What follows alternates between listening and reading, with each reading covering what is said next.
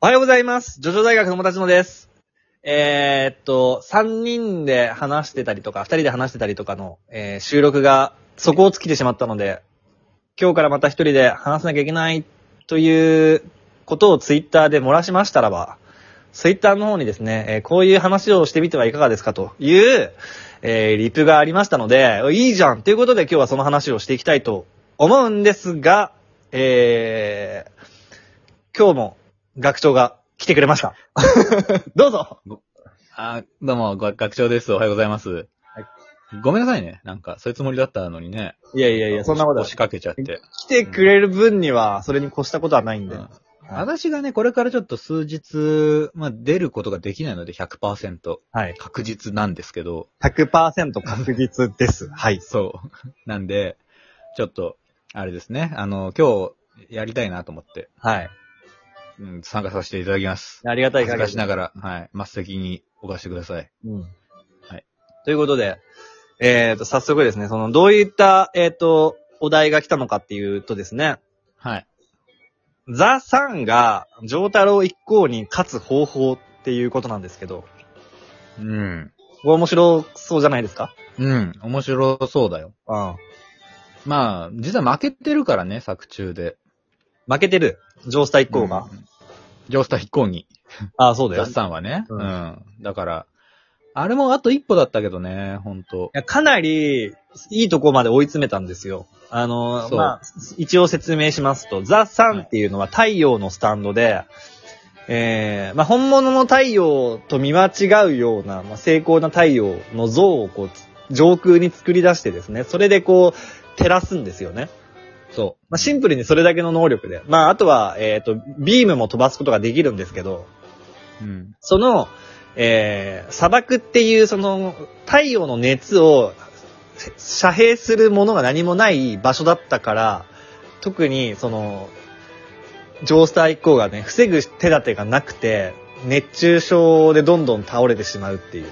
参って、倒れてはないか、参ってしまうっていう。うん。まあ、スタープラチナの得意の穴を掘る攻撃でね、なんとか避難して、 まあ、あれなんだけ どさ。穴を掘るのいつ披露したよ、他に。えホイール・オブ・フォーチュンの時とか穴掘ってたじゃ ん。ホイールオブフォーチの時とか、ハイプリエステスの時とか、 ロードローラーの時もなんなら。そう、結構穴掘ってくから。潰されそうになった時とか結構穴掘るからな、あの人。モグラうん。モグラ、うん、モグラいモいんグだ。ラ、モグラ一個。うんそう。はい。はい。まあ、じゃあそのザ・サンはが、い。まあ、勝つ方法でしょそうなんです。っていうかさ、そのディオが差し向ける資格のもう一番の問題点としてさ、はい。あの、なんか、一人行動多すぎないいや、でもね、それはそうだと思うよ、俺は。あのー、二人で行動すればいいじゃんっていうのは、その、視聴者側というか、その読者側の勝手な考えで、うん。考えてみてよ。まあ、自分がさ、単体で、ザ・サンっていうスタンドを持ってる人なわけじゃん。はいはい。他の人知らないわけですよ、全員。うん。イエローテンパランスとかさ、何にも知らないわけよ。うん。で、自分はまあ、ディオに仕えてるわけじゃん。うんで、ディオに、ジョータロウたちを倒しに行けって言われたら、そその場にいる全然知らない、スタンド能力も知らない人に自分のスタンド能力を明かして、あ、ちょっと一緒に倒しに行きませんかとか言わなくないまあね。うんでもザ・サンはさ、それができるポテンシャルがあったと思うの。その、ひ仲間を一緒に連れてって、うん。ジョースター以降、モロットもそいつをやっつけられたと思う。うん。ただまあ、ディオが、その、みんなをまとめ上げて、はい、じゃあ、はい、みんな集まってって、えーうん君の能力はこれで、君の能力はこれで、相性がいいから、君たち二人で倒しに行ってくれとか、まとめてくれたんならいいけど、ああ、まあ、ね。彼は、さ、あの、一人一人に声かけて単独で動かせて、動かしてたじゃん。確かに。そう。うんまあ、ディオのまあね、うん、采配ミスなんだけど。采配ミスうん。まあ、じゃあ、だやっぱ単単品で倒しに行こうぜって話ね、今回そもうね。そう。それにあラの、ススさタんンド使いは基本的に自分の能力に自信満々ですから。がうん。ホルホースとかでもなければさ。うん。まあね、ううんん。どうするよ。いや、まあ、ザ・さんは、その、自分の姿が見つかりさえしなければ、さい倒せてたわけだから、うん。そのどうなのかなあれってさ、うんあの、真下なんだっけ真下じゃなきゃダメなんだっけその、ほん、真上っていうかさ、ああ、いや、そんなことはないんじゃないないんだっけうん。で、あれ遠距離型なの近距離型じゃないよね。いや、でもパワー型であることは間違いない。まあ、すそごいうスだよ、タンね。ドパパワーワーはすごい。で、うんそ、の、まあでも、こんだけ強いパワーがあるってことは、本体の近くにいなきゃいけないっていう原則には一応乗っ取ってたわけだから、でも100メートルぐらい上空にいなかったっけまあまあまあ、あの、上はいいんじゃない上はいいの そそんなのずるく ねそんなのずるいだろう、ち基ょっと本的。には、スタンド、ほん、スタンドそのものには攻撃は与えられないじゃん。距離もそうだし、あの、近づいたらビームで撃たれるんだから。まあそうなんだよね。結局本体を殴るしかなくて、で、原作でもそうやってやられたわけですから。まあね。だから、原作は、その本体が鏡を使って、その空間に溶け込んで姿を隠していたのが、バレてしまったから、あの、石を投げられてやられてしまったんだけど、うん。もっとだから、隠、うまく隠れることができたら、勝ててたっていうことですから、隠れられる、うん隠れる方法さえ見つけられれば勝ちですうよ。ん。まだうちでさ、やったのは、その、だから、本当に、だから、マン・イン・ザ・ミラーとかがいれば最強だったよねって話をしたよね。サイザミラーとか、まあ。あ、今ザ、みみんな最強になっちゃうんだけど。そうそう、ザフールとかさ、まあね。綱で隠れられるそれこそね、スタープラチナみたいに穴掘ればよかったんじゃんみたいなね。うんうんあるんだけど。だから、隠れる方法がね、あれば、いくらでも何でもできますから、ザさんは。うんまあね。あいつ光は、線エネルギー。はい。だから、なんか、隠れようと思えば、もっとこう、本気で隠れようと思えば隠れられたはずなのよ、あの人も。あの人さ、そうかな、うんあの、砂漠の中でさ、まあ、多分自分の太陽の熱で、多分自分自身も暑いんだろうね。なんかその快適なさ、車の中でさ、そうクーラー効かせてさ、飲み物飲んでたじゃん。うん。あれがいかんのじゃないまあ、そのスタン、強いスタンド使いほどね、こう自分の力に慢心するというか、うん。能力を楽しむって傾向があるからね。うん。うん。あれもだからさ、その、虫殺してやるってんじゃなくてさ、レーザービームでだって、ジョセフの双眼鏡をぶち抜いてるわけですよ。確かに。だからそれをさ、ちょっと狙いをさ、変えてさ、うんもう、ね、一発で仕留められることだって全然できたはずでしょ、ああいうのもね。うん。っていうふうに考えると、慢心してたんだ。慢心だと思う。ああ、じゃあ普通環境のに違い。姿を。を見つけられる前にレーザービームで撃ち抜いてればよかったのにっていう話ですね。うん暗殺だね。あ暗殺だ。うん。あ、確かに。だし、一人がさ、やっつけられたらパニクるからね、絶対ね。うんまあ、ジョータロはわからんけど。うん。で、しかも、うん、な、はい。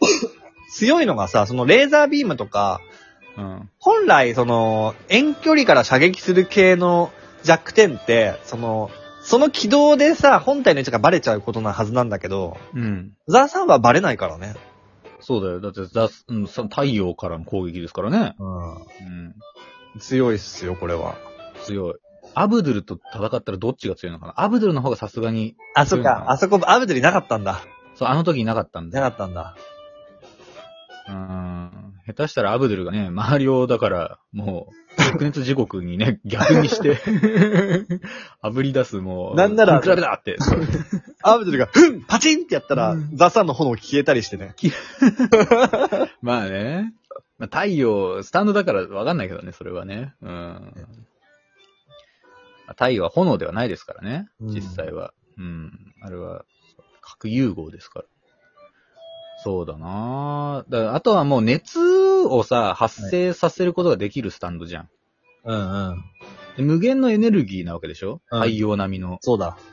核融合的なそうエだネよ。ルギーがあるとしたら、別にそのなん太陽自体で戦うんじゃなくて、うん。